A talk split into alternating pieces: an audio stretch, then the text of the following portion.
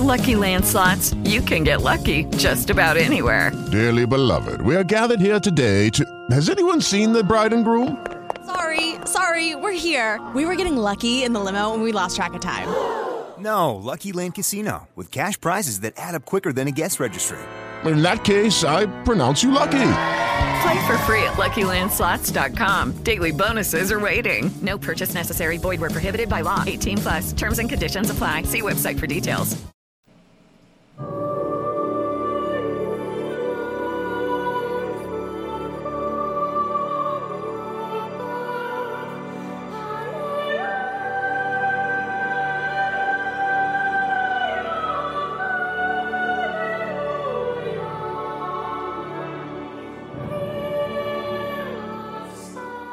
Welcome to Bible Study. Presented by Bishop James Long and sponsored by the United States Old Catholic Church. And now your host, Bishop James Long.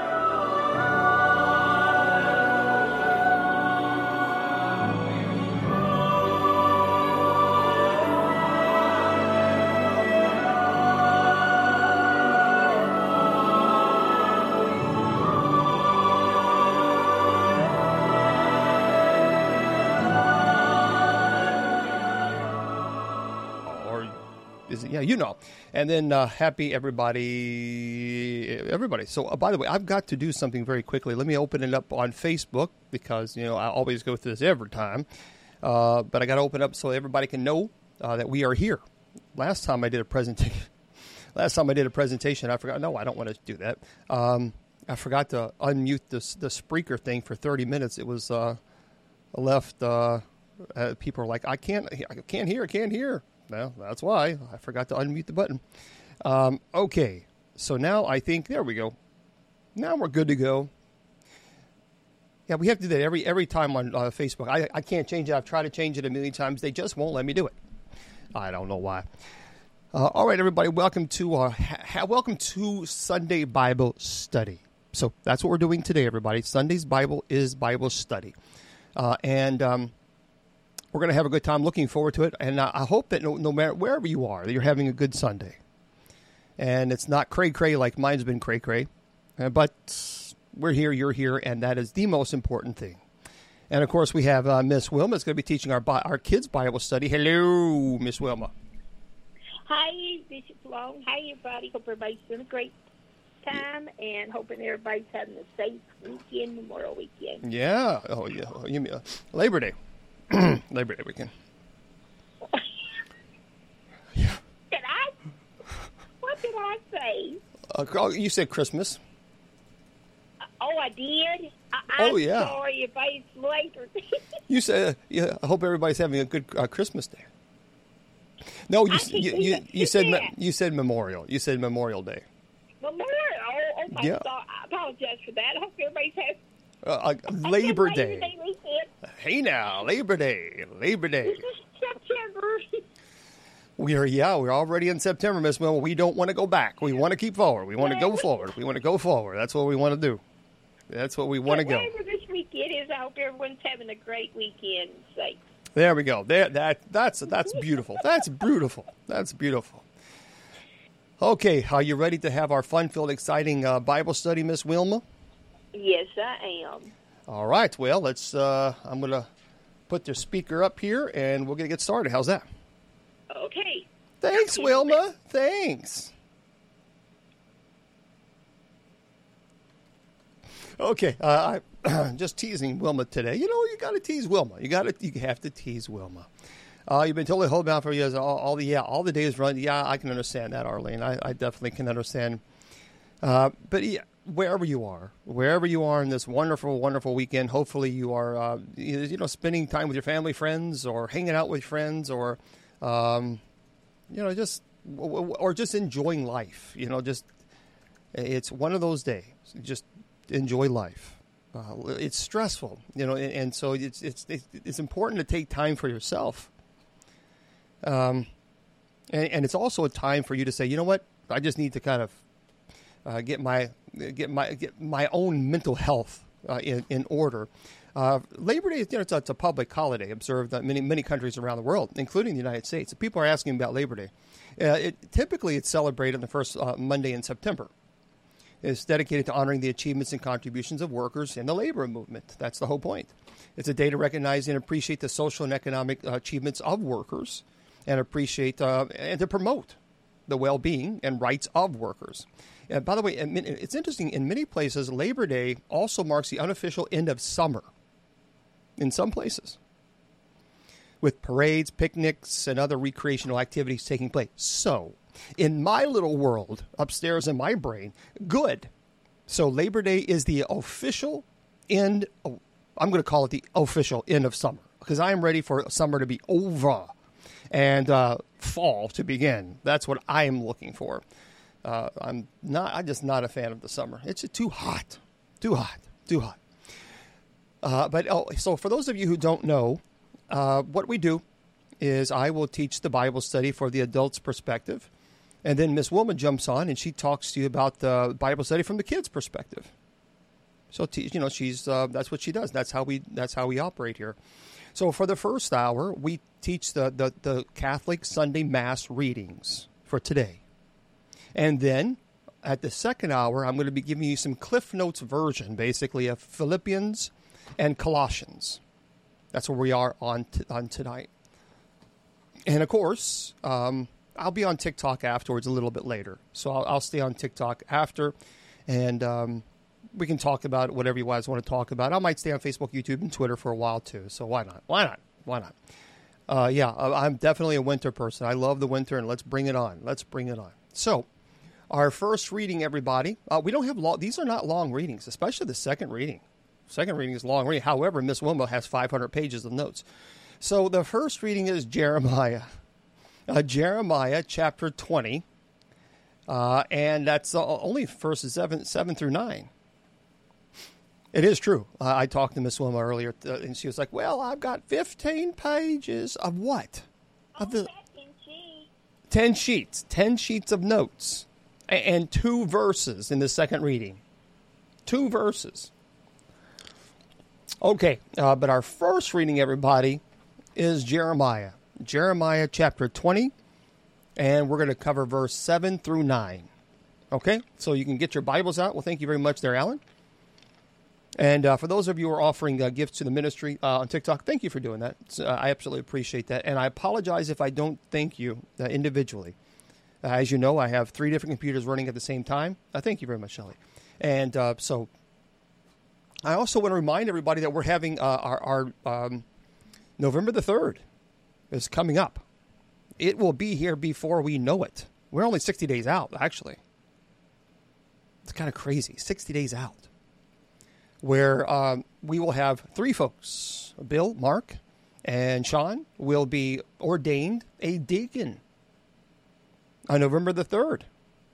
And uh, Tommy will be ordained to the priesthood at 3 p.m. Eastern Standard Time and at the Sycamore Springs Chapel and that's in English, Indiana. Uh, I, I uh, checked out. I'll tell you what, it's it's a beautiful little chapel. truly is. It's a beautiful little chapel. It's going to be a great, beautiful uh, liturgy. It's the entire liturgy, so it's the entire mass. So uh, it, it, you know, if you guys want to go, you're more than welcome. It's open to the public, and uh, Sycamore Springs Chapel, and that's where uh, that's where it's going to be November the third and it's going to be beautiful at that time anyway because the leaves have been changed. It'll be in the fall. Oh my goodness, it's just going to be gorgeous. It's beautiful, beautiful, beautiful. So I'm looking forward to that. And uh, there we go. So Jeremiah chapter 20, verse 7 through 9. Let's go. You duped me, O Lord, and I let myself be duped. You were too strong for me, and you triumphed. All the day I am an object of laughter. Everyone mocks me. Whenever I speak, I must cry out. Violence and outrage is my message. The word of the Lord has brought me derision and reproach all the day. I say to myself, I will not mention him. I will not speak his name no more. But then it becomes like fire burning in my heart, imprisoned in my bones. I grow weary holding it in. I cannot endure it. The word of the Lord. If we were at Mass, we'd say the word of the Lord, and uh, your response would be thanks be to God. Now, let me explain this reading, everybody, because again, history is really important to understand the context of the readings. You have to understand. You have to understand the historical context. Jeremiah lived through one of the most troubled periods of time uh, in the ancient Near East. He actually witnessed the fall of a great empire, Assyria. Thank you. Um, and the rising of even a greater one, which was Babylon.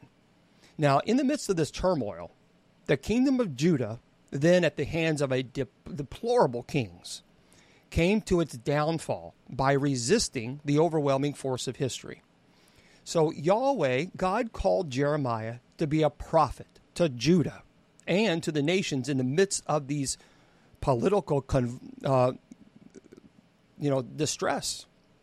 His ministry lasted for 40 years. And his book testifies that his, in, uh, his interventions were numerous. In fact, the last decades of Judah's history required a continual flow of light from Yahweh's messenger. Besides Jeremiah, Zephaniah, Habakkuk, Nahum, uh, Ezekiel delivered the word of God.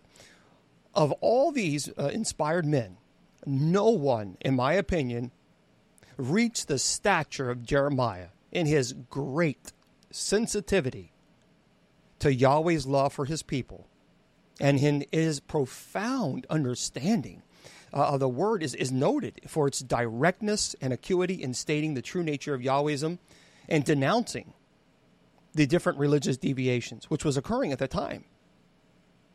The, the two predominant themes of his message, of Jeremiah's message, are precisely to define true Yahwehism and to proclaim the imminent wars as punishment of Judah's sins.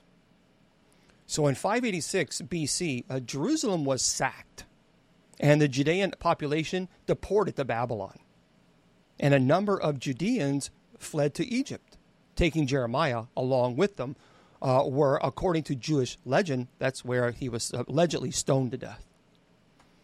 Okay, so you can see, I mean, the, a, prophet reminds people hey, you are not following the covenant.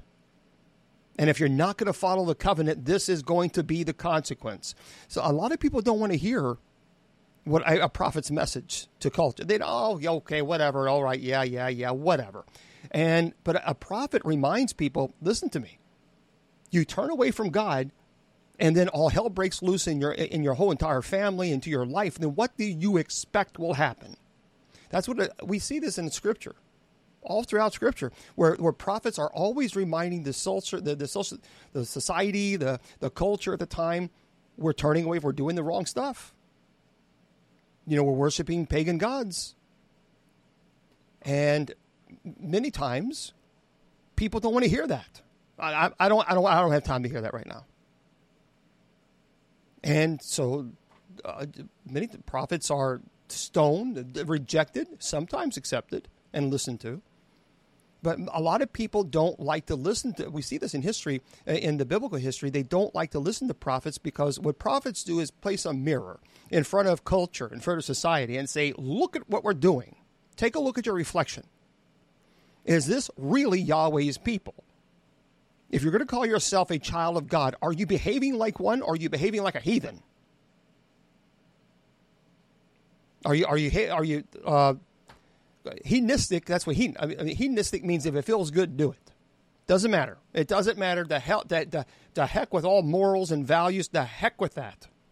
If it feels good, do it. That's hedonistic. So a prophet, and, and, I'm going to tell you something right now, whether people like this or not. My God, we are turning away from God in this culture right now. I've never seen it so vivid and so unbelievably disgusting and disturbing. We want God away from everything. We want God away from our schools. We want God from away from our buildings. We want God for everything. And then when when um, when our our life completely shambles, then we said, "Well, God, where are you?" And God said, "Well, you kicked me out of your schools. You kicked me even out of your churches. You kicked me out of your buildings, and now you're going to yell at me when things get bad." But we're doing that in our society today.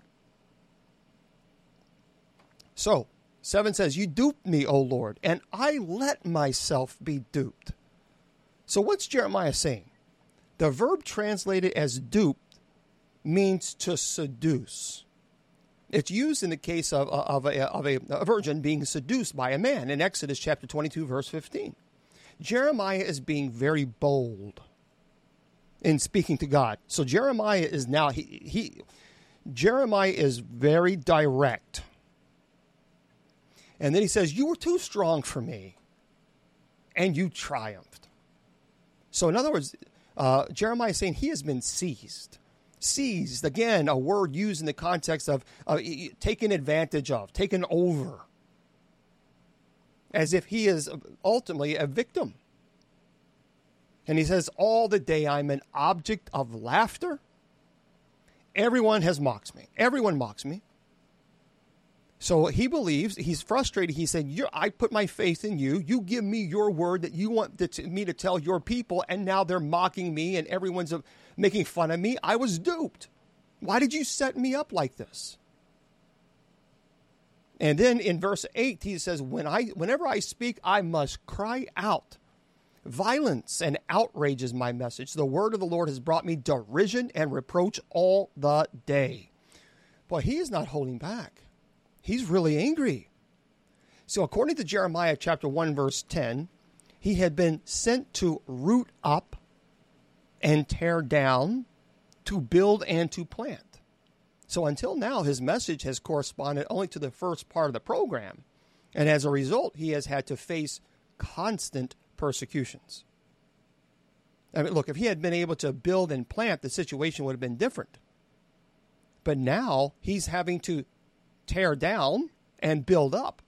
And because of that, he's furious. And then 9 says, here it is. And here's the turnaround. Here's the change. Here's the transition here.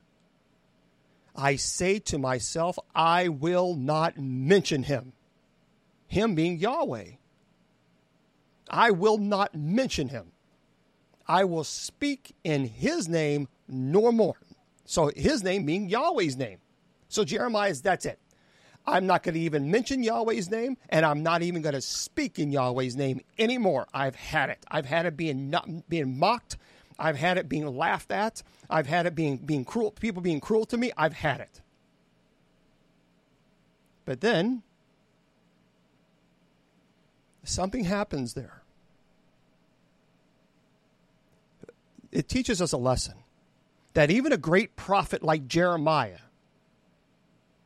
can be angry with God and feel like he had been duped, that he had been seduced by God taken advantage of to, to actually be used. So even a great prophet like Jeremiah sometimes can feel the way that we feel. When we, when we, God, are you here? Are you there? Are you listening to me? You asked me to do this. I'm doing your thing. Now I get all this nonsense.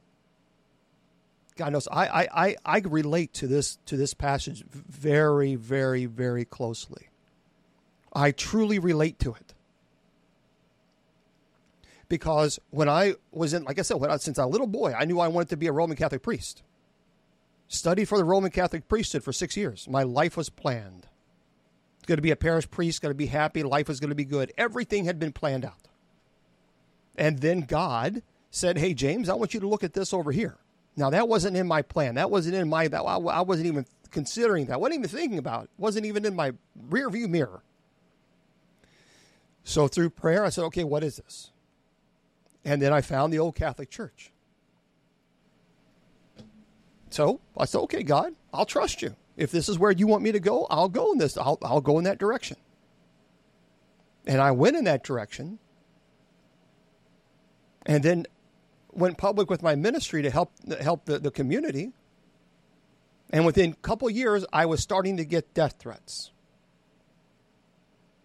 legitimate death threats. Even the police got involved. People saying some pretty terrible things to the point where I actually had to carry a gun with me when I went to Mass in Louisville.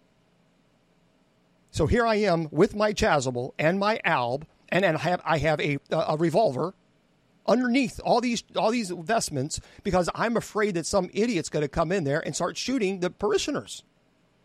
We had to have a a a, a, a, plainclothes police officer sit in the back of the pew because they were legitimate death threats. And even to the point where when I went to one a paranormal conference, they had to hire four police officers, four, just to be. And they sat around me while I was hearing people's issues and praying for people and blessing items. And I and they and I asked, I said, you know, I'm fine. I'm fine. No, sir, I'm sorry. We they had they stayed right there. And do you know why? Number one, because I joined the Old Catholic Church, because that was very unusual. That was very unheard of. People didn't really know about the Old Catholic Church over 20 years ago and because I welcome everybody, every single person in this ministry, I welcome everybody without judgment or condemnation. I defend people, I defend people's rights, I defend people uh, who are being bullied, who have no voice, who are being attacked, viciously attacked, and discriminated against. And that is why I was getting death threats to the point where they even found out where I lived. At that time, I thought, really, God, this is it? So you you have me come over here. You have me leave the church, the Roman Catholic Church, to join the old Catholic Church, and I put my faith in you, and that's fine. And and I do this, and I follow this call, and now I get death threats. Yeah, I was angry. So I understand Jeremiah very, very clearly. But then Jeremiah says something that I can relate to. And he says, But then it becomes like fire, the burning in my heart, imprisoned in my bones. I grow weary holding it in. I cannot endure it. Meaning the call from God is so irresistible. And not only the call, but God's peace. That when God sends the Holy Spirit, and you have that inner turmoil and it calms. It says, okay, I'm at peace with whatever happens. Because if this is the way God wants me to be, then I need to put my whole trust in God. Because God knows far more what's going to happen than I do. And you surrender not only to that to God's will, you surrender to your call, and you surrender to the Holy Spirit, and the Holy Spirit will give you the courage to say, All right, yep. Uh, how many people here on TikTok? I mean, uh, uh, people on TikTok, I, I have been called everything but my name on TikTok. Everything but my name on TikTok. But that you have to realize, uh, and I tell you, that truly is. My spirit irritates their demons and I will continue to irritate your demons every single day of my life. And the seminarians, the same thing for you. And the laity, the same thing for you. You have the Spirit of the Holy Spirit within you, and you're going to irritate their demons. And that's the way it's going to be. But when you have a calling, whatever that calling is, we all have a calling from God. And once you say yes to God, you know you also have to remember Jesus said you must take up your cross and carry and carry carry walk after me. You must do it. And that's fine. And that comes with being a disciple of Christ. So, uh, Miss Wilma, what do you what do you how would you teach this particular um, reading to our kids out there? Uh, you know, the disciples went through what Jeremiah and you, uh, the disciples went through all that. Uh, hi, sweethearts. We are in the Old Testament Jeremiah. Jeremiah was a prophet. He loved his people. But when Jeremiah started going around talking about God, some of the people started making fun of him every day and wanted to hurt him because they didn't want to hear about God. Jeremiah thought new people are wanting to hurt me. I'm thinking about just stopping, to stop going out to preach. But I cannot because God's words are like fire burning inside my heart. the more that I went out talking, I wanted to save people's lives, and so they could turn to God. Very good. Thank you, Miss Wilma. You're welcome. All right, let's go on to second uh, second uh, reading, everybody. It's uh, Romans chapter 12, verse 1 through 2. That's a big old reading. Uh, the big, big, big reading, let me tell you. Romans chapter 12, verse 1 through 2. Uh, uh, someone's asking me on Messenger. Again, I, I use the New Revised Standard Version Catholic Edition. Uh, that is um, what I use because obviously the Catholic Bible has 73 books, whereas the Protestant Bibles has 66 books. And uh, because we, the Catholic version, we have what's called the deuterocanonical books, and we, we I've already given a lesson on that. Uh, but that's why. Um, so uh, the, it, that's we we refer to them as deuterocanonical. Uh, but anyway, it is uh, Romans chapter twelve, verse one through two. All right. So let's jump into this. I urge you, therefore, brothers, by the mercies of God to offer your bodies as a living sacrifice, holy and pleasing to God, your spiritual worship. Do not conform yourselves to this age, but be transformed by the renewal of your mind, that you may discern what is the will of God, what is good and pleasing and perfect. And if we heard Mass, we'd say the word of the Lord. And then your response would be, Thanks be to God. So let me explain this one. Uh, so today we, we're going to continue the book of Romans uh, from where we left off in the previous week. Uh, St. Paul writes from the point of view of a Pharisee. Uh, remember, St. Paul was not ignorant on, on Scripture, he was very well schooled in the Scriptures and in covenant theology. So he wasn't illiterate. He had, he had been uh, lamenting uh, how the Jews have failed to recognize Jesus as the Messiah, but at the same time rejoicing that the Gentiles serve as the means to bring the whole world to salvation. After all, remember the Jews are descended from the southern kingdom, which is Judah, while the ten tribes of the northern kingdom, Israel, were sent into exile in 722 BC and never returned. So, having been scattered among the nations, the Gentiles are from the nations and will serve as the example to bring about the reunification of the descendants of Jacob and Israel, the 12 tribes. So let's explain this. It says here, I urge you, therefore, brothers. So Paul is actually speaks as an authorized apostle. He says, by the mercies of God. Now, the, notice he says mercies. The plural suggests the multiple manifestations of mercy he's described in chapters 9 through 11. So you can go back and uh, read uh, chapters 9 through 11 and you can find out what, what the mercies he's referring to. To offer your bodies, as in a sacrificial setting, as a living sacrifice. So, no, he's not saying that he wants you to throw yourself in the fire.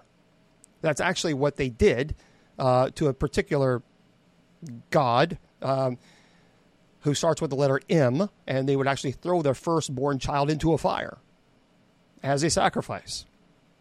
So, so what Paul is saying is Christians who strive to do what is right give a, a, a powerful sense and meaning to their lives.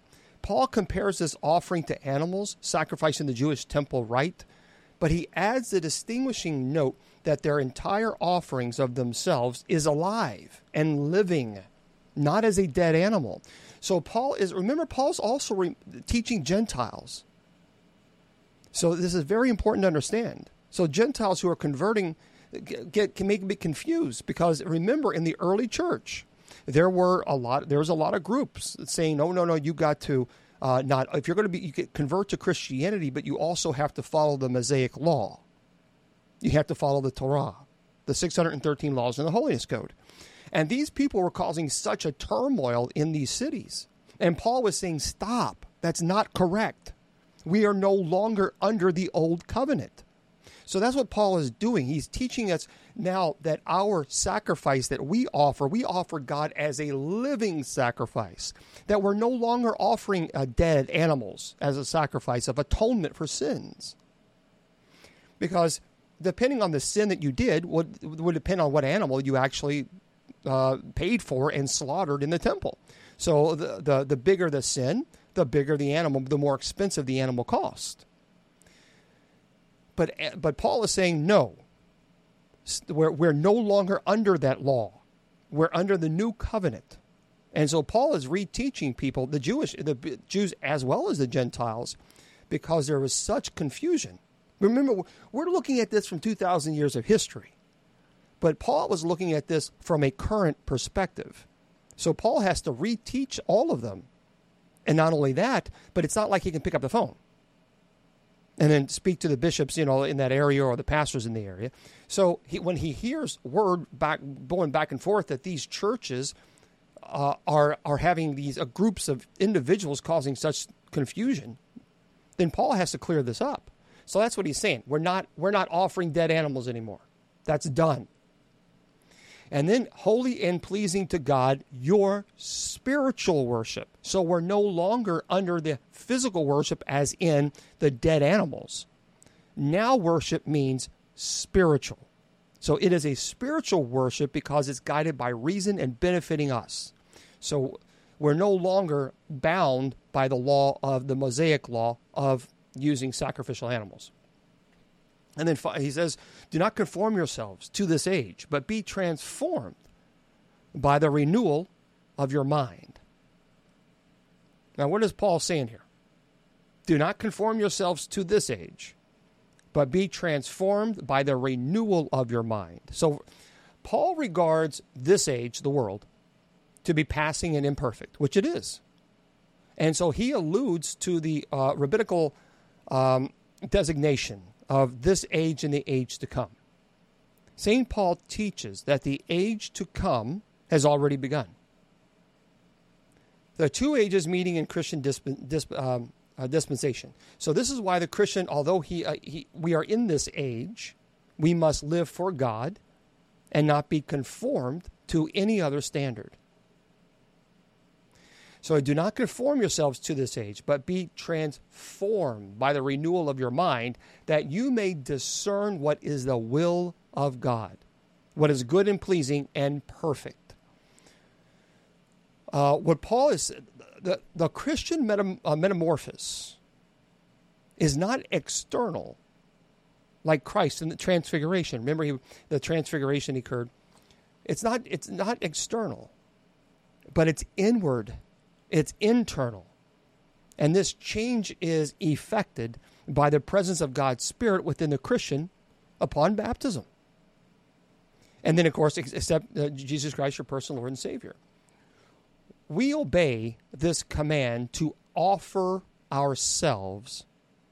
And uh, when we um, when we pray the Eucharistic prayer at Mass, when we lift up our hearts, we lift them up to the Lord, is the response we are placing our lives on the altar along with the offering of bread and wine. So, so that our lives, our lives, along with the bread and wine, can be transformed by God into something even more pleasing to Him. So that's what's so beautiful about the Mass, the Catholic Mass. It is it's a participation. And that is why we say, you know, lift up your hearts, we lift them up to the Lord. Let us give thanks to the Lord. God. Uh, it is right to give him thanks and praise. So we are participating in that offering. And uh, so Paul has to teach and reteach and deal with all these issues of, of people causing so much distraction.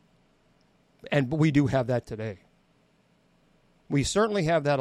We we have a lot. I've said this a million times. We have a lot of pastors out there preaching, and I don't know. I don't know what they're preaching, but it's not Christianity.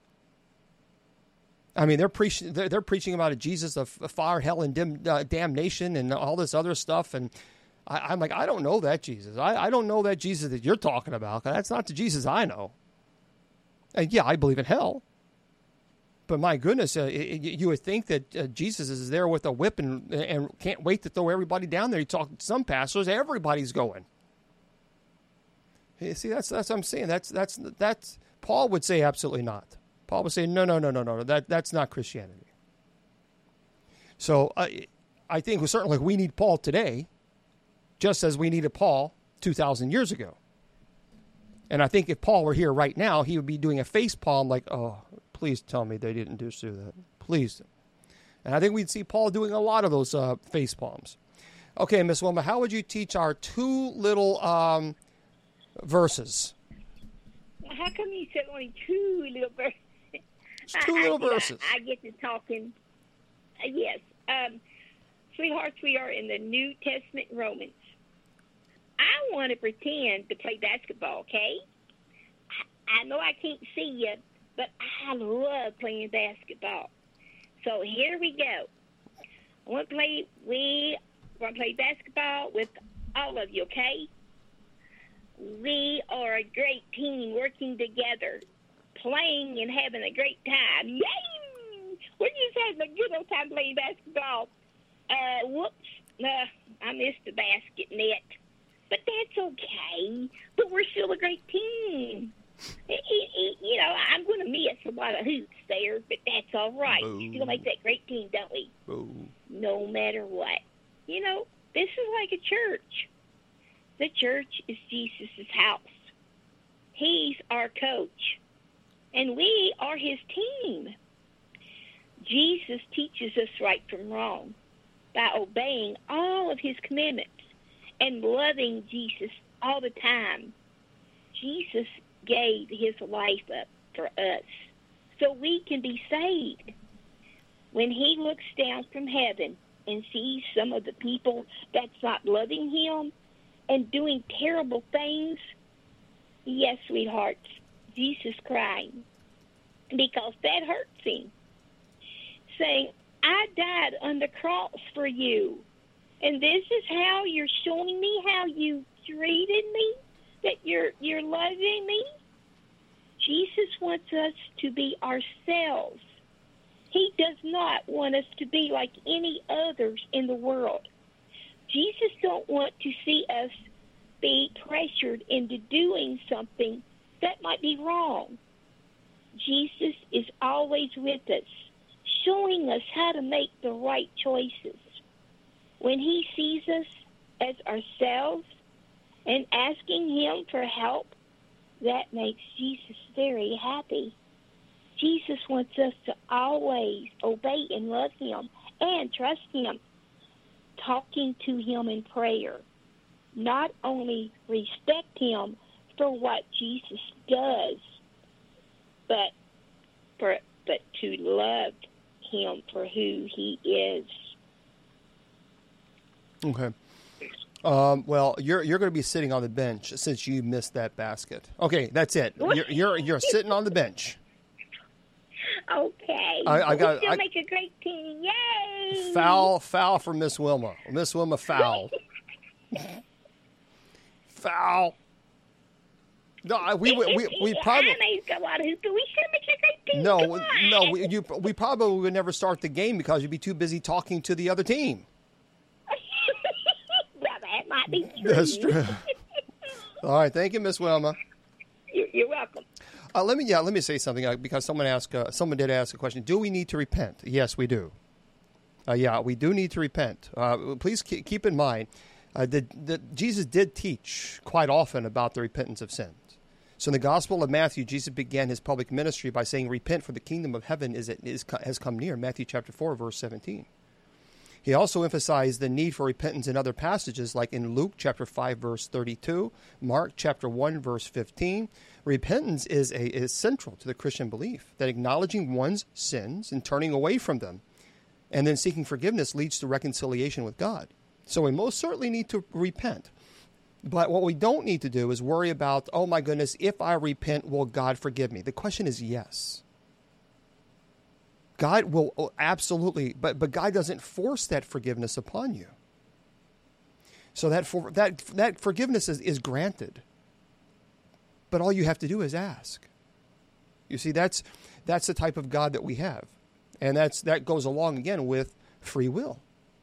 So uh, when you do something, I, don't have a Discord. I, I, I, I have no idea how, how I could do a Discord. And I send me a message on on my Facebook. Uh, Life is peachy. That would be the best way to do it. Okay, uh, Matthew is our gospel reading is Matthew chapter sixteen, verse twenty one through twenty seven. Everybody. Uh, Matthew chapter 16, verse 21 through 27. Oh, well, thank you very much. Yeah, because I know uh, uh, Life is Peachy, you were asking, uh, can you speak to me?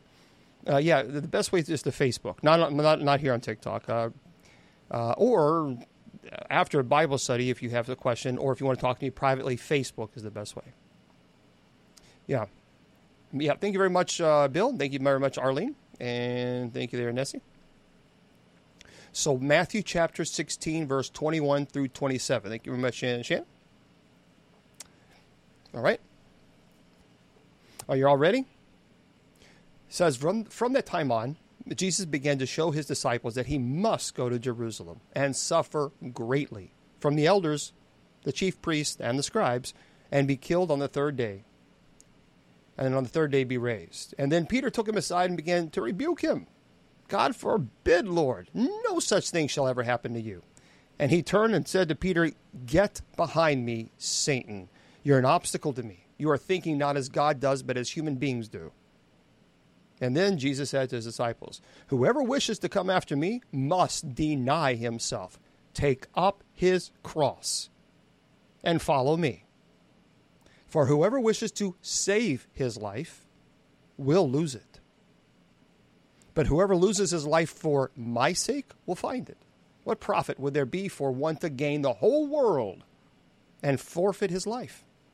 Or what can one give in exchange for his life? For the Son of Man will come with his angels in his Father's glory, and then he will repay everyone according to his conduct. And if we were at Mass, we'd say the gospel of the Lord. All right, so let me explain this to everybody. Um, so, having heard uh, last week Peter's declaration that Jesus is the Messiah, and then Peter's subsequent commissioning as the leader of the church, Jesus now proceeds to begin to instruct his apostles about what is to happen to, to Jesus, his, his uh, passion and death. So it says, uh, from that time on, Jesus began to show his disciples that he must go to Jerusalem and suffer greatly. Why? Because Jerusalem is the city where the prophets die. Matthew chapter 23, verse 29 through 39. And it says, uh, and suffer greatly from the elders, the chief priests, and the scribes. Why are all of those three listed? Well, there, there's a reason why Matthew lists those, because Matthew is very specific, very tedious in his writings.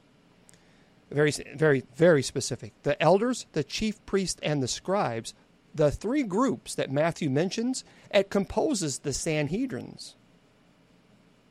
And the elders were uh, lay leaders. So that, that's, well, that was the Sanhedrins of the group. And then be killed on the third day and on the third day be raised. Now, some commenta- uh, commentators uh, see this as a reference to Hosea chapter 6, verse 2. Although it could be a, a, a precise prophecy of what is to happen to Christ, imagine the disillusionment of the disciples at this point. Remember, he has just been revealed as the Messiah. And you've always been taught as a, as a baby from your cradle that the Messiah would be uh, have a military victory and prosperity, overthrow the Roman Empire, and everybody would be happy. That's what you were always taught. And that's what your parents were taught, and their parents were taught. So now he's been revealed as the Messiah. You're like, yep, that's our Messiah. When is the battle going to begin? And now they're ready to go. They're ready to, like, okay, here we go. This is going to be good. Where's my weapon? And when are we going to war? I'm ready to go. And now Jesus flips the, the, the, the script. Now he's starting to speak of suffering and rejection. Oh, that's not what we were taught. So the disciples are saying, wait, hold on, no, no, no, no, no, no, no, no, no. Jesus, you must have not got the Cliff Notes version. Because that's not what we were taught. And, and Peter says, hold on, guys, I got this. Ho, ho, just hold on, hold on. Let, let, let me take care of this. Because Jesus, remember, Jesus just said that Peter, you're going to be the rock. So now Peter's puffing his chest out. And he said, I'm going to take care of this problem. You guys just take a step back. Because what did Peter do? He actually took Jesus to the uh, side. So he's going to take the Messiah to the side, see? And he's just saying, now look, Mm-mm. Your your plan your plan of this uh, uh, uh, being rejected and killed. No, no, no, no, no, no, no, no. That don't fit in my plan. See, Peter is talking through ego. Because remember, Jesus just told Peter that he's going to be the leader of the church. So now Peter is thinking, "Oh, this is I'm going to be a high-ranking military official. I'm going to be high up in the government. I'm going to be somebody important." And so the disciples are thinking the same thing. So Peter's thinking, "All right, I can do this. Yeah, this is going to be good." They got the Messiah here. We're going to go to war. I'm going to be a high-ranking uh, government official. People are going to respect me, and yeah. And then Jesus talks about being rejected, and like, uh, hold, on, hold on, that, that those were not the plans, because now you're talking about rejecting. So ego creeps in, and this is where the demon, this is where the devil creeps in. What's called through ordinary demonic activity, where the devil starts speaking in your ear and says, No, no, you, you don't need a crossless life. See, the, the devil says to you, You need a crossless life. That's what the devil says. Jesus says, You must pick up your cross and carry it after me. So there's two that's the thing that's where so Peter now uh, he's a human being but now he's being raised as the leader of the church. And now the devil creeps in because Peter starts having doubt, ego, and the devil sees a perfect opportunity and says, Oh, no, no, no, no, no, no, no, no, no. Tell him he doesn't need to do that because the devil doesn't want Jesus taking up the cross. Remember, the devil is not all knowing. Some people think that the devil is all knowing. No, he's not. The devil is not all knowing. Now the devil knows what the plan is. See, because Jesus has revealed the plan because up until then the devil had no idea that what the plan was going to be because the devil is not God. So now Jesus says, I'm going to be rejected by the elders. I'm going to be persecuted. I'm going to be killed and I'm going to be raised on the third day. The devil says, Oh, that's the plan. Oh, we got to stop this. We have to stop it. That's a perfect opportunity for the devil to creep in and say, Hey, Peter, Jesus loves you. You're going to be the big guy. You're going to have to talk him out of it. That's how the devil works. The devil is very intelligent, very wise, very manipulative. And so he creeps into Peter and he uses Peter's doubt about Jesus' mission. Because now the devil knows the plan, and the devil wants to stop the plan at all cost. Because the devil had no idea what the plan was. The devil is not all knowing. But now he knows. So what does he do? He uses the future leader of the church and he creeps in there. Take him to the side. Re- teach him, no, no, no, no, no, no. That, that, we, we don't need to do that. And then, and then Peter took Jesus to the side and began to rebuke him. Rebuke him. Peter rebuking the Messiah. People forget that word, rebuking him. So Peter, through ego, through ordinary demonic activity, he falls into temptation, and the demonic is using him as a puppet and begins to have the nerve, the audacity to rebuke the Messiah in the Messiah's true mission. Now, Jesus recognizes and he knows what's going on. He knows exactly what's happening. And that's when Peter said, God forbid, Lord, no such thing shall ever happen to you. So Peter's saying, nope, that's not going to happen. No way, Jose. And then Jesus turned to Peter and said, Get behind me. So he's, first of all, he's looking right at Peter. Get behind me. He's saying, you Remember, right now, you need to remain a follower. You're not ready to lead yet. And then he says, Satan. You are an obstacle to me. You are thinking not as God does, but as human beings do. Remember, Satan tempted Jesus in the desert, Matthew chapter 4, verse 1. So the devil is using Peter as a pawn in trying to convince Jesus that his true mission is not to accept the cross. And Jesus sees the devil and sees what the devil is doing. You see this? That's, that's, how, that's how powerful this moment is. Even Peter I mean, the, the person that Jesus said, You are going to be the rock. Even Peter fell into ordinary demonic activity. That's why you can't look down upon yourself and think that you are less than. Because the devil will use every tactic that it can to push you away from growing, uh, growing closer to God. And then Jesus said to his disciples, Whoever wishes to come after me, in other words, be my follower, must deny himself.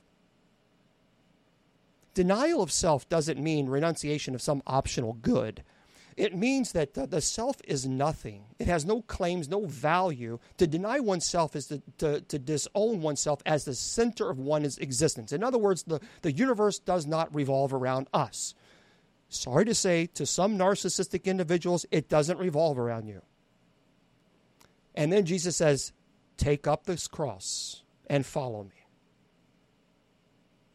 This is, this is an allusion to Jesus' crucifixion. So you have to understand, Jesus said, if you're going to follow me, you will uh, have to pick up your cross. And you will, uh, you have to go through the stumbling block, but you also have to realize that this life is not the final destination. Because he says, Jesus says, for whoever wishes to save his life, avoid martyrdom, deny Christ, will lose it. But whoever loses his life for my sake will find it.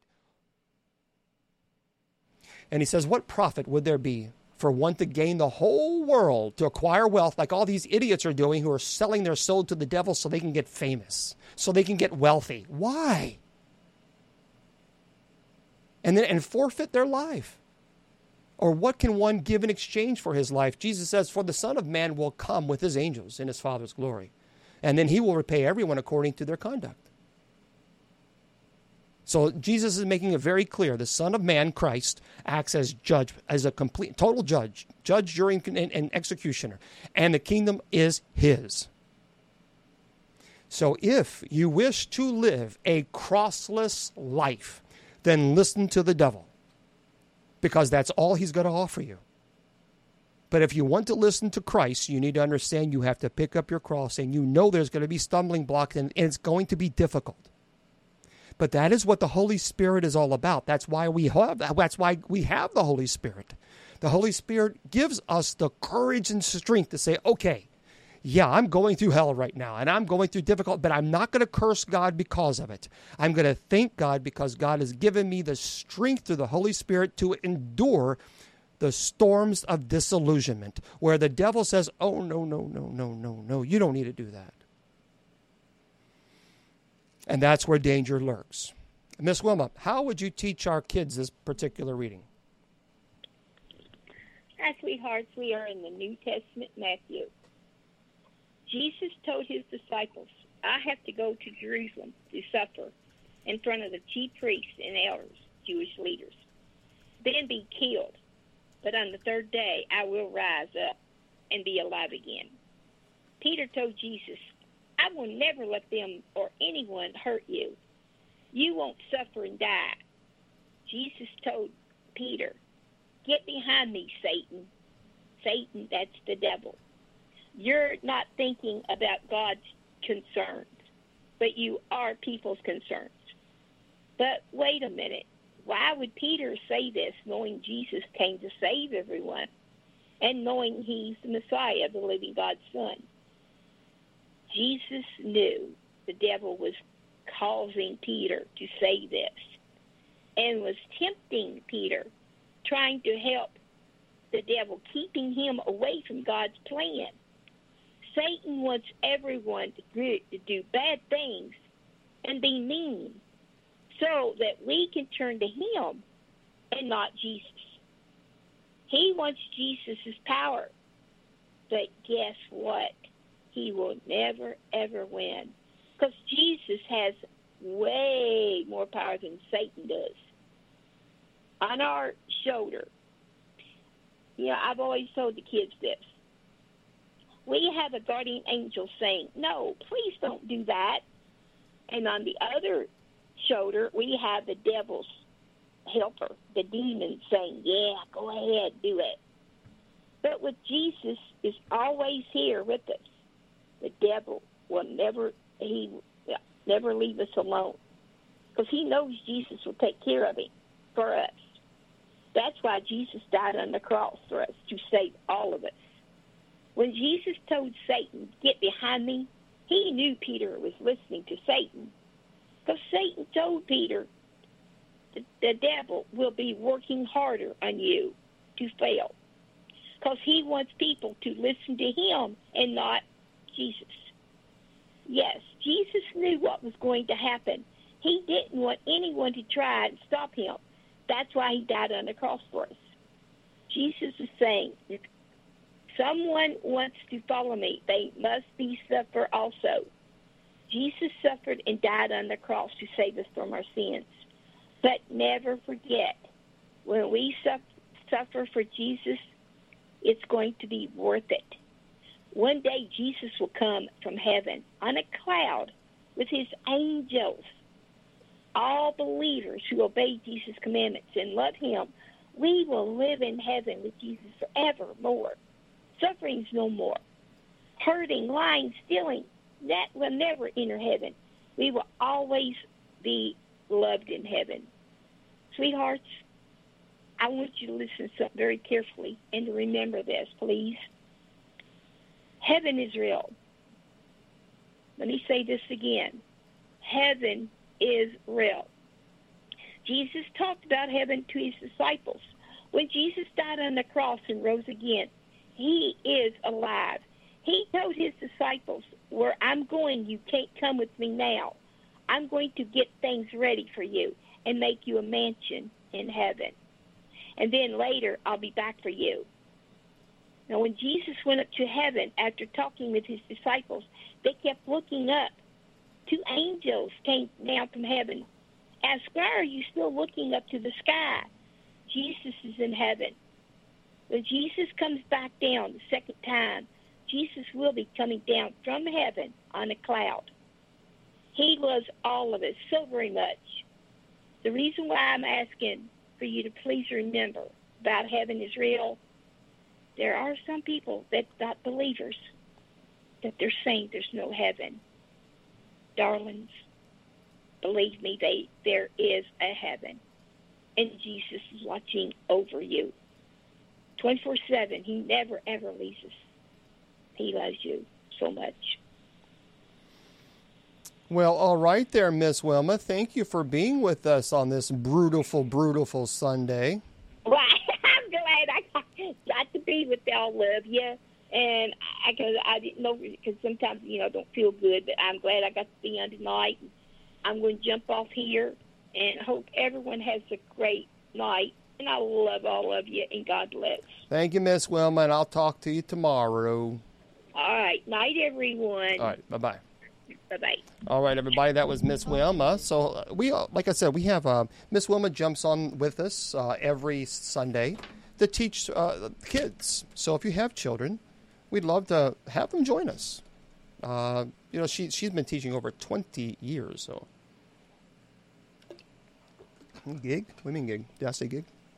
Um, uh, so let me give you a, uh, a um, my homily, and then we're going to go into uh, teaching Philippians and Colossians. How's that? And I'm going to be with you guys for a, a little bit tonight. Uh, I, am I'm thankfully I'm a little bit more alert than I was yesterday. Yesterday was just like a, I was just not. Um, because I suffer from insomnia. So last night I, I uh, uh, that was my third day of being awake. Uh, when I say awake, I don't sleep, and so uh, it, you know, it, it, and then I crash. I just crash for 14, 16 hours. So it's not because it's not like I sleep for a couple hours. No, I, I, don't sleep. My brain just says, "Oh, good, it's ten o'clock. Woohoo! It's ten o'clock in the morning instead of ten o'clock at night." So yeah, I was able to sleep. Uh, I crashed afterwards. That's why I had to log off at nine o'clock last night and I slept for from nine o'clock until ten o'clock, so thirteen hours. That's what happens. That is what happened. Well, thank you. I, I look rested today. I took a shower. I took my weekly shower. Folks, I live in Kentucky. Don't judge, okay? Don't judge. Don't judge. All right. Some people might believe that. Ooh, nasty. Um, so here's my homily for this week. And don't worry, I'm Catholic, I don't speak long. In today's uh, gospel, Peter balks at the thought that Christ must deny himself and take up his cross. Remember last week, uh, our Lord was praising Peter's faith, and this week he's condemning his worldly outlook. In, in today's uh, first reading, Jeremiah laments all the ridicule and suffering uh, that he endures at the law at the uh, Lord's cause. What is this? Well, it's a long. Goodness gracious, that's a long uh, print uh, thing here for me to read. Uh, when you thought of the devil throws chaos, pain, heartache, and God has been happening in my life. How do I stop this? I reject Satan. I pray, and he's still throwing obstacles through my family. Death. Okay, uh, Facebook user. Okay, so the Facebook user is saying this. When you taught us that the devil will throw chaos, pain, heartache, the closer you get to God. Yep, it's been happening in my life. How do I stop this? I reject Satan. I pray that he's still throwing obstacles uh, through my family, death, sickness, and much heartbreak, he knows that the only way to hurt me is through my family. What else can I do? I need guidance on this. I lost three family members in a matter of two months, to each a granddaughter. Okay, so I understand. The devil is not going to stop. The devil won't stop. That's not what the devil's going to do. That's not in the devil's nature. And that's the whole point that Jesus was saying. If you're going to follow me, you must pick up your cross. Because the devil is going to throw all kinds of obstacles on your way. And, and the, that's why I keep saying the devil offers you a crossless life. Because then the devil says, throws this at you and that at you and this problem because you're growing closer to God. So the devil keeps throwing everything at you. And then we get angry with God thinking that God's doing it. God is not doing it. It is the devil that throws all these obstacles in our lives because the devil wants us then to look at God and say, okay, I, am sick of this. I'm done. I'm not going to follow you anymore. Because the devil says you don't need to do that. The devil says you don't need a cross. You don't need to carry a cross. That's what the devil says to you.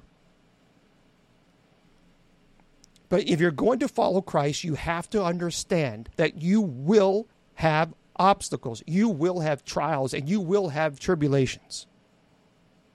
There's no ifs, ands, or buts about that. And it's okay to be frustrated. It's okay to be angry. But what is not okay is for you to start cursing God or blaming God for what the devil has done or is currently doing in your life. We need to, and I'm not saying you, where we have to stop blaming God for the trials and tribulations in our lives and look at where it is coming from. It is God who gives us the strength to endure. Without that strength, then we wouldn't endure. So the, the devil is smiling, smirking, and throwing more and more obstacles your way, and will continue to do so. Whether you like it or not, will continue to do so. So, sometimes that's where you need help. That's where you need friends to come and pick, help carry your cross, to help carry with you. That we are, that's why I've said we are all fellow travelers to the grave. We can trip each other on the way, or we can help each other up when one stumbles and falls. And, and, we have to remember this. So I think that's a, an important note to remember. You know, Simon of Cyrene uh, is traditionally believed to have helped uh, Jesus carry his cross to, to the crucifixion, uh, to Golgotha. So sometimes we need our friends, we need our loved ones to help pick up that cross. And the weight is heavy, the weight is tough sometimes. But that is our job, folks. As brothers and sisters in Christ, our job is to help one another. And so when you have the days where the trials and tribulation are less heavy on your shoulders, but yet you see your brother and sister stressed, that's when we have to reach out because see that is when that's when God is calling you to help that person. I've said this before. Uh, okay. I've said this before. God often answers our prayers in whispers. He answers our call and our prayers through other people. so other people r- realize and they see us struggling and they want to help. I couldn't do this ministry without certain individuals to, to, to have helped me go you know through the years. Couldn't do it. And I'm not going to say, hey, that person, I'm not going to. But I'm just simply going to say that there's no way that I could.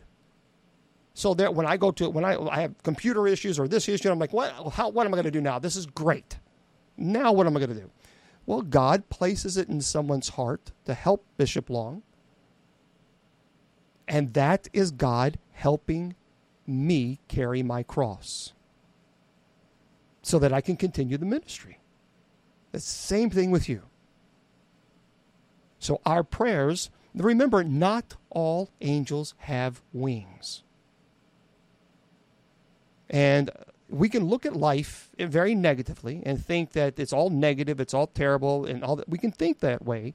Or we can also think about, okay, let's think about all the times when we got depressed and we were down and we were lonely, and then a friend, a loved one calls us and say, hey, how are you doing? Just checking up on you. Well, we can't overlook those things because that's God answering our prayers. We may not uh, recognize that and realize that, but it certainly is. And sometimes we we we miss we mistake that, and we can't. Remember, in our, in our in today's gospel, Jesus teaches us that the cross is a part of our life, whether we want it or not. What matters is how we face it, and why we face it. He also encourages us to practice self detachment, to remember that everything we have comes from God. No matter how often we try to accumulate things uh, and ensure comfort, or uh, something prevents it from happening. Some people are wealthy or healthy or in charge of their lives, yet they feel something is missing. All things that God has created only serves to the degree that they help us and others draw closer to God. Sometimes we lose sight of that. We want a life sometimes that does not involve self denial and the cross. And that's what the devil offers you a life where we own everything we would want, not just everything we, we need, and, and that everything is good. The moment we become, the moment we are conceived is the moment we become terminal. But we know that this is not the end of our journey. When we get obsessed about achieving the, the impossible uh, in this world, unlimited wealth, unlimited health, complete comfort, no, no aches, no pains, nothing unpleasant, total control, everything arranged to our satisfaction, those things that God created for our good become obstacles to drawing closer to Him. And it throws up obstacles for others as well. Uh, God reminds us today that we can have the whole world but not possess what is truly important. And the only thing that only way we can do that is by believing in him. That's it. This enduring and fulfilled life doesn't exist in this world where everything is perfect. But the devil tries to pro- promise you that. So if, if our, our Lord teaches us today that the only way to achieve what we truly desire is to take up our cross for the sake of a higher cause, His cause. Our Lord was ravaged on the cross, but not defeated. And from the tree of life, an enduring and fulfilling life is made possible if we take up His cause and imitate Him. The alternative?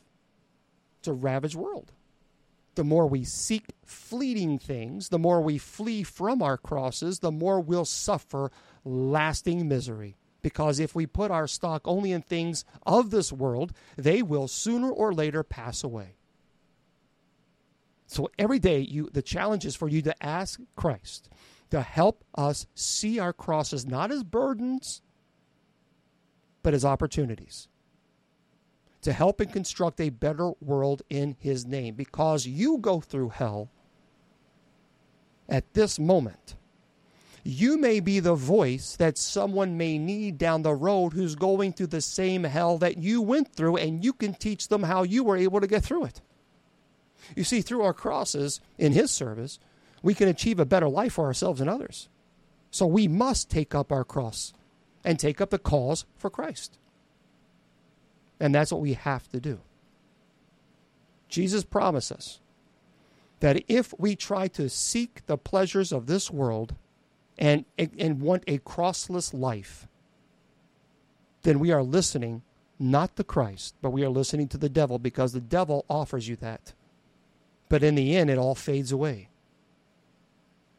So, in this temporary moment of suffering, 65 years, 70 years, 75 years, however long we may live, if you think of that and the fact that we have to pick up our crosses and go through those difficult times in life 65, 70 years, 75 years that to me is asking very little for granting that same individual an eternity of happiness. And may Almighty God bless you in the name of the Father, and of the Son, and of the Holy Spirit. Amen. Okay, Philippians. Let's get into it, everybody. All right, I understand. I understand. Look, I, have I've been there. I, I, I understand 100% the frustrations of life the frustrations of, of losing your loved ones and your family and uh, your fur babies and uh, friends. I get it. But I also understand that this is not. When we lose our loved ones, when we lose our fur babies, it is not goodbye. It is, I'll see you again. Maybe not tomorrow or the next day or next month or next year, but I'll see you again. You see, that's what Christ offers you. The devil offers you, I'll never see you again. Big difference. Okay? All right. Let's get into um, uh, my Cliff Notes version of, uh, very welcome, uh, uh Philippians. The key uh, uh, term here is joy from the, the noun joy and the verb uh, rejoice occurs it's 16 times in this short letter. Philippians is the biblical book that most extensively defines and describes joy. And if you were going to summarize Philippians, I would say it would be like knowing Jesus Christ is much more uh, joyful and important than anything else because God has exalted Jesus, the crucified servant, with the name above every other name. Now, the purpose of this particular book, this is a, this is very important to understand. So Paul wrote to the Philippians to thank them for the financial gift they had sent uh, to him, and he further wanted to report uh, and tell about Timothy's probable visit to them. And as an added bonus, uh, Paul wanted to give them some important doctrinal teachings about Christ and knowing Him, as well as to offer practical advice on living the Christian life you know, vigorously and joyfully. So uh, people are asking me the other day, uh, I, I, don't, tithing is not an issue. Supporting your ministry, thank you very much. Supporting your, there's nothing wrong with supporting your ministry. Nothing. But the, the problem is, as I said in, in, in prosperity gospel, is when a pastor tells you that your blessings are, is contingent upon how much money you give that ministry, that's where the heresy is. Okay.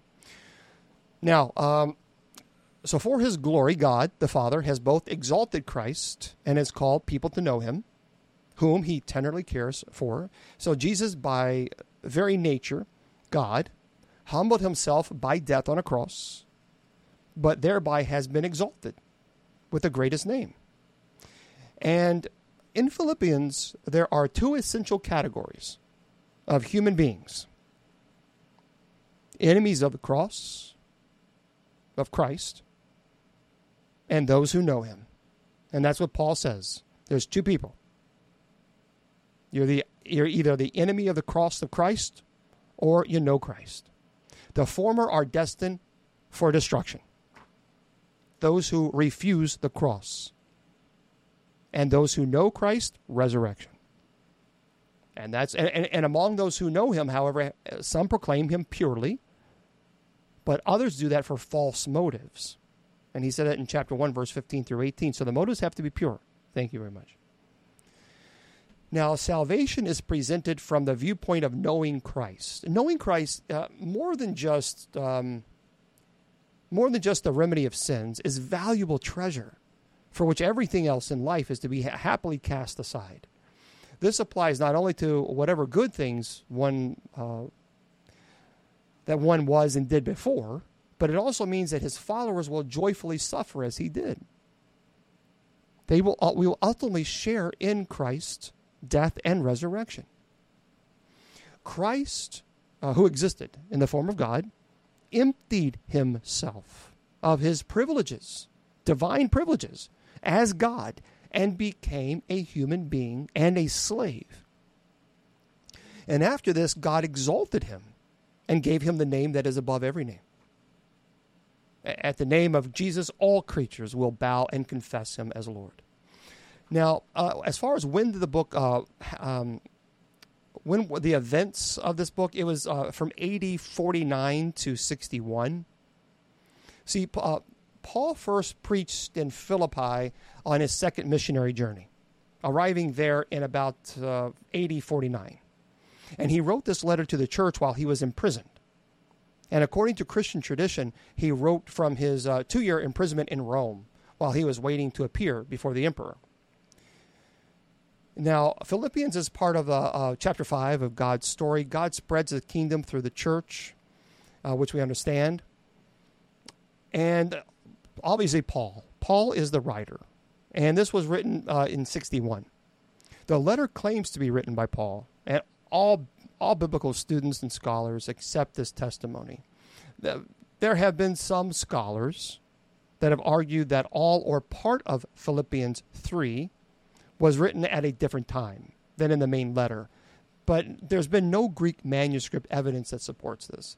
Now, according to tradition, Philippians is one of the uh, four prison epistles written from Rome. And in the 20th century, some scholars actually argued that uh, many travels implied uh, in the letter make better sense if Paul wrote from Ephesus a few years earlier. But it, again, there's theories, theories, theories. So who was the um, who was the letter written for? What was the point? Well, the gospel came to Philippi on Paul's second missionary journey. And this was the first church Paul planted after his Macedonian vision because Luke was an eyewitness uh, of the founding of this church. And a great deal is known about the individuals who made up the original core of the congregation, such as Lydia and the city jailer. Paul did uh, not stay um, in Philippi very long. And but Luke emptied uh, Luke himself probably stayed behind as a church spiritual leader. I think that would be pretty amazing. Um, I mean, that would be amazing. And um, to have Paul, I mean, have uh, Luke as as a spiritual leader. Can you imagine? Well, I, would be asking him a million gazillion questions uh, if it was me. And, and keep in mind, people say all the time, well, Paul didn't like women. And Paul didn't want women leadership. That is wrong, oh, pal. That is wrong, wrong, wrong, wrong, wrong, wrong. Lydia is mentioned in the New Testament of the Bible in the book of Acts. Seminarians, you need to know this. Not in the book uh, in Philippians. So that's important. In Acts chapter 16, verse 14 through 15, Lydia is described as a woman from the city uh, eh, who, who was a worshiper of God she is said to be a dealer in purple cloth, uh, which uh, was a luxury item at the time. Lydia was present when the Apostle Paul and his companions visited Philippi, and she is known for her hospitality.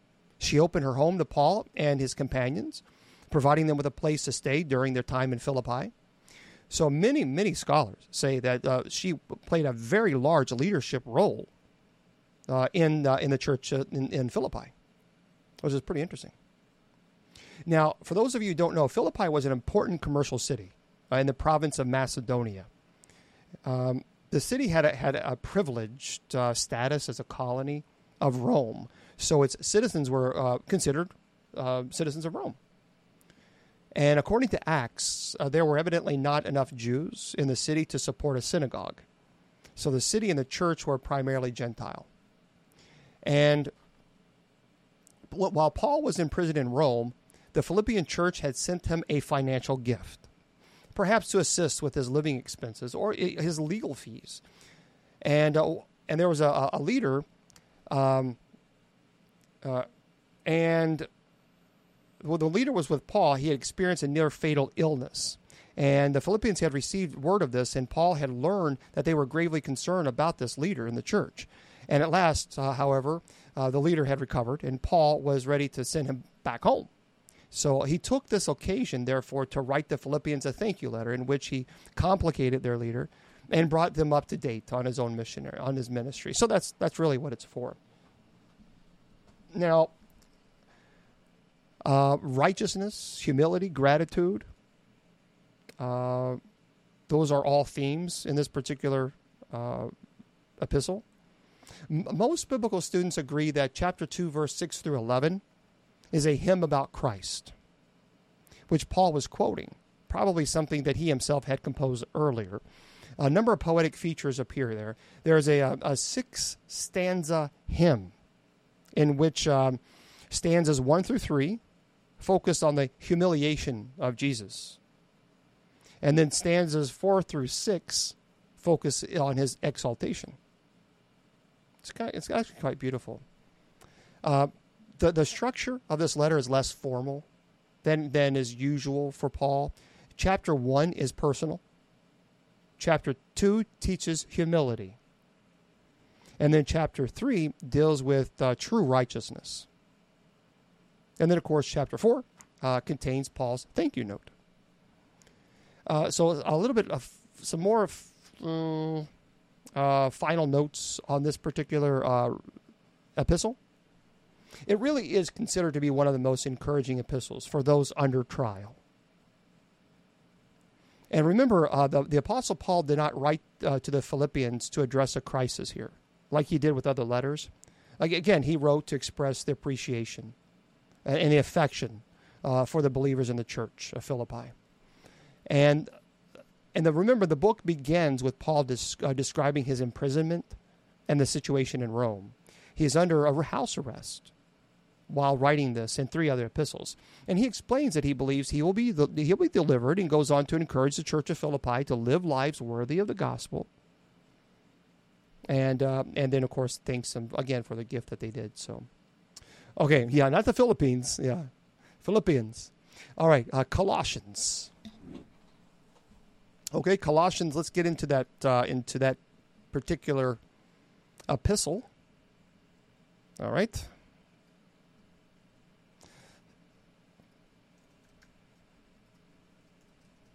You, I, I know that um, there's nothing really to follow because I just give you Cliff Notes version of these particular books.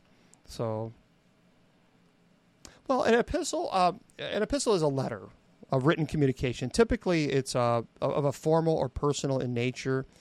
Uh, it's often addressed to uh, a specific individual or group of people. In this case, and so, and by the way, epistles can be found in various forms of literature, including religious texts, which we know uh, literary works, historical documents, and so that's uh, that's what epistles are. Okay. Uh, in uh, Colossians, uh, the key, key the key word here is preeminence. Preeminence. Colossians declares the supremacy of Christ in all things, whether of creation or redemption. And this teaching was the cure to a deadly heresy facing the early uh, the early church at this time, and that I'm telling there was a lot. There was a lot of, of uh, heresies going on because they were trying to figure it out themselves. They were learning as well. So Paul was very important, played a part. Very uh, preeminence is a term used to describe a position of uh, superiority or excellence. It signifies uh, being um, uh, at the forefront uh, or surpassing others in a particular field or area. It implies having a notable advantage, uh, a distinction over other, other like exceptional qualities or achievements. Um, if I were to summarize this particular epistle, I would say that Jesus Christ is supreme Lord of the universe and the head of the church, and therefore he is the only one through whom forgiveness is possible, making legal obligations or philosophical studies irrelevant in matters of salvation. Now, why did Paul write this book? Well, Paul wrote uh, the Colossian Christians to combat a very dangerous teaching. known only through his criticism of it in this letter. Although he condemned this heresy, his main approach was to exalt the person of Christ and to urge the Colossians to give up anything that denied Jesus his preeminent position as Lord. Okay? Um, no, in my opinion, no Bible book more explicitly teaches that Jesus is fully God. I mean, Paul was self consciously an agent of divine revelation in this book. And so God is the Father of Jesus, and his fullness in, is in his Son. Uh, Jesus is especially the firstborn, Colossians chapter 1, verse 15 through 18, is the most elevated passage in Paul's letters presenting the identity of Christ. So when Jesus returns, his people will appear with him in glory. Now, because Colossians was first written to stop false teachings, it shows just how easy it is for people to be led astray from the truth, particularly in matters of eternal destiny. In every age, powerful enemies of truth oppose genuine understanding of God and the human condition. So apart from Christ, all all all are dead in trespasses in chapter ten verse uh, chapter uh, two verse thirteen.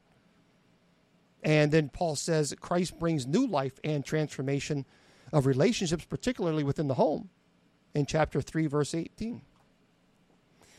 So, any understanding of salvation, which is Jesus plus, Paul says is defective. So, good works, keeping Jewish law, accepting certain philosophical principles, and other positive human accomplishments cannot add anything to what Jesus has already achieved. Therefore, Paul says salvation is a matter of being rightly related to, uh, to Him by faith and refusing to trust anything else. And it, I mean, Christ is obviously a, a focal point here. Christ is creator of all things, whether visible or invisible. And now, the events that uh, when this took place, as far as the date would be um, from AD 53 to 61. Paul had never been to Colossae. Uh, the gospel had evidently gone there uh, from Ephesus, where Paul lived during his third missionary journey, uh, arriving around AD 53 or so. And he wrote while he was in prison. And Christian tradition is surely correct in affirming that Paul wrote from Rome during the two years that he was waiting for his appeal to come before Nero. Now, Colossians is, is, is a it's a very powerful book. Uh, I'm sorry, epistle. Uh, and Colossians show that, that, that two kingdoms are in conflict. Uh, on one hand is the domain of darkness, into which all humans are born. On the other hand, there's the kingdom of the Son he loves, into which God's people has been transferred. Now, this was written in AD 61. And the letter claims to be written by Paul the Apostle. For the, for the past two centuries, but not all, critical scholars have denied that Paul wrote this letter. Some.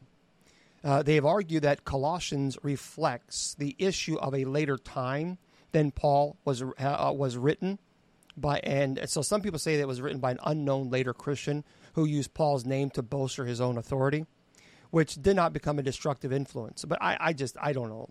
The basic arguments is that the false teaching attacked is Gnosticism. Gnosticism is heretical. Uh, and I'll teach that one day. Uh, and um, which did not become a destructive influence until the end of the first century and, and that, uh, that the Christology is too highly developed for Paul. However, in response, there's no proof that the Colossians heresy was directly related to Gnosticism, and the Christology is more exalted uh, than Philippians chapter 2, verse 9 through 11, which is clearly Pauline. I, I think, it's, I think Paul wrote it. Uh, now, the, uh, the attended audience were the Christians living in the town of Colossae. Christianity became uh, came to Colossae through the ministry, uh, and not not through Paul. Uh, he like I said, he didn't visit there. He evidently brought the gospel uh, uh, a minister while Paul was in Ephesus on his third missionary journey, and Paul had only heard of the Colossian believers. So here's what happened the, the false teachings mixed Jewish and Greek elements. It suggests that the believers were probably from both Jewish and Gentile backgrounds. And, and Colossae was a very, uh, it was an unimportant town in the province of Asia, uh, in, uh, in the Lycus River Valley, about 100 miles inland from Ephesus. Uh, it's better known as, as a sister city. So while Paul was imprisoned in Rome, uh, Epaphras had, uh, had visited him and brought news about the church in the Lycus River Valley. And Paul had learned from him about the presence of false teachers in the Colossian congregation who were threatening the survival of the church there. He therefore wrote this letter, evidently with the secretarial assistance of Timothy, and uh, then sent his carrier. Now, this is one of the four letters called the prison epistles. Uh, it's written while Paul was waiting to appear before the emperor. Now, careful re- uh, readings show the relationships. Uh, Colossians and Philemon were both sent to Colossae. And Colossians and Ephesians were carried also by his carrier. Ephesians reflected a theological development of Colossians. And all three of these were probably written long after uh, Paul arrived in Rome. So, uh, the uh, the theme of the uh, of this particular uh, epistle, or the themes, I should say, not just themes, uh, is multiple, and I would say um, firstborn, fullness, and freedom. So Jesus Christ is the firstborn over all creation, as well as the firstborn from the dead, showing that He is supreme over all creation, supreme over the church. So therefore, He, furthermore, He is the fullness of the Godhead. Because of Christ's death, Christians are free from human regulations. And the, the nature of the Colossian heresy must be inferred by Paul's attacks. The essential falsehood. So this is what this is what was taught. For those of you who are like, well, what was the heresy? What was the heresy? The heresy that was being taught in the Colossian church was that Jesus was a created being, someone less than God, but more than human. Uh, and there was a certain emphasis on Jewish elements. One, the legal restrictions concerning circumcision, diet, and holy days. Two, the veneration of angels. Uh, and there were also Greek elements self denial, adherence to philosophy and human wisdom, emphasis on secret knowledge, Gnosticism. The Colossians were right to be called under the spell because it certainly they, they, it appears that they certainly act they they particular they, they acted that way. But there was so much confusion and integration of different elements in cultural beliefs. So the reason that the Colossian church at this time was trying to mix Greek philosophy with Christian theology. It's not possible. You can't. Because then you have multiple gods. The result was called Gnostic philosophy. And among other things, it was taught that the physical world was pure evil and that Jesus was just a spirit and not a man. So uh, that's the obviously that was the problem. They were they were de- denying the humanity of Christ. And uh, Paul begins his book by defending the authority of Christ and warning against spiritual practices which are not of God and he tells the people that Jesus is divine. And they were starting to say that uh, that many people say today that he was simply a great prophet and a teacher, and there are other paths to contact God. In chapters three and four, he teaches the people about love. He feels if they put on the love of Christ, they will stop getting distracted by false doctrines. And he teaches believers how to live at home, how to manage family matters, and how to get along with other believers in Christ. It's a very important, uh, a very important letter, and that is why Paul had to. I mean, he had to deal with this, and if he didn't, uh, that it could have completely destroyed the church, uh, completely destroyed them, and that's why. So I encourage you, if you have not read them, if you have not read the epistle, do yourself a favor and read it.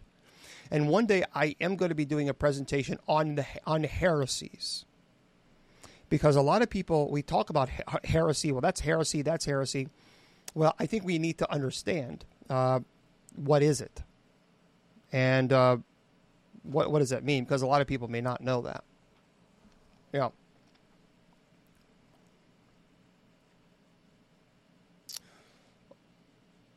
Well, yeah. I, I mean, so okay. So sorry, someone's sending me a message on Messenger. Okay. let me say it like let me say it this way.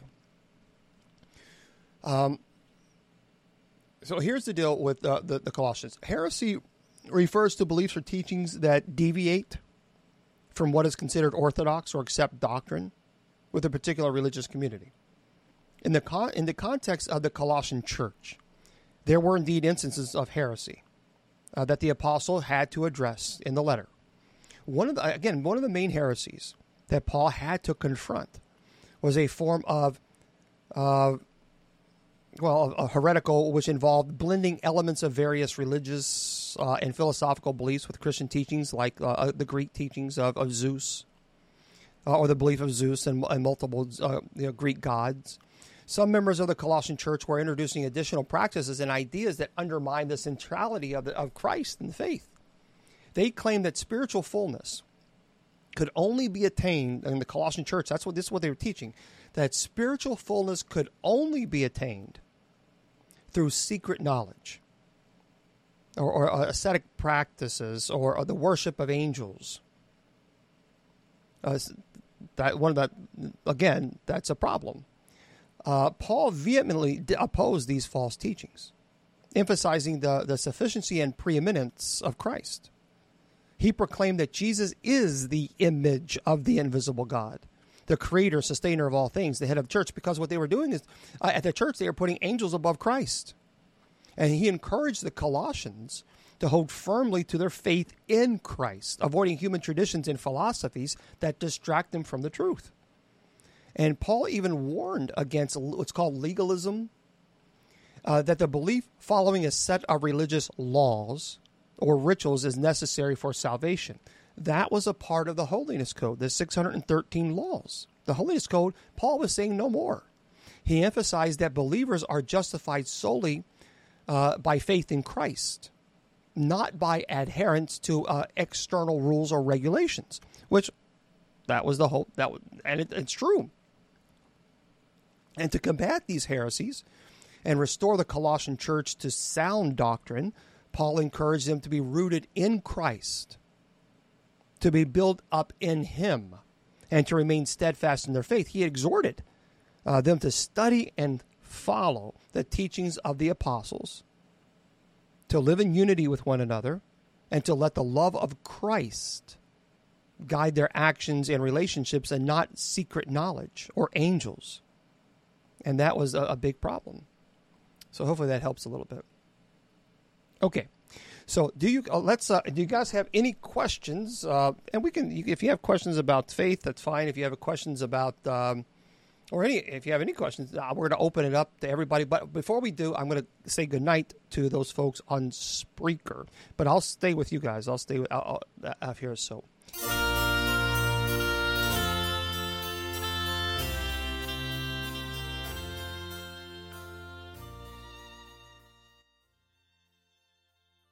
With Lucky Land slots, you can get lucky just about anywhere. Dearly beloved, we are gathered here today to. Has anyone seen the bride and groom?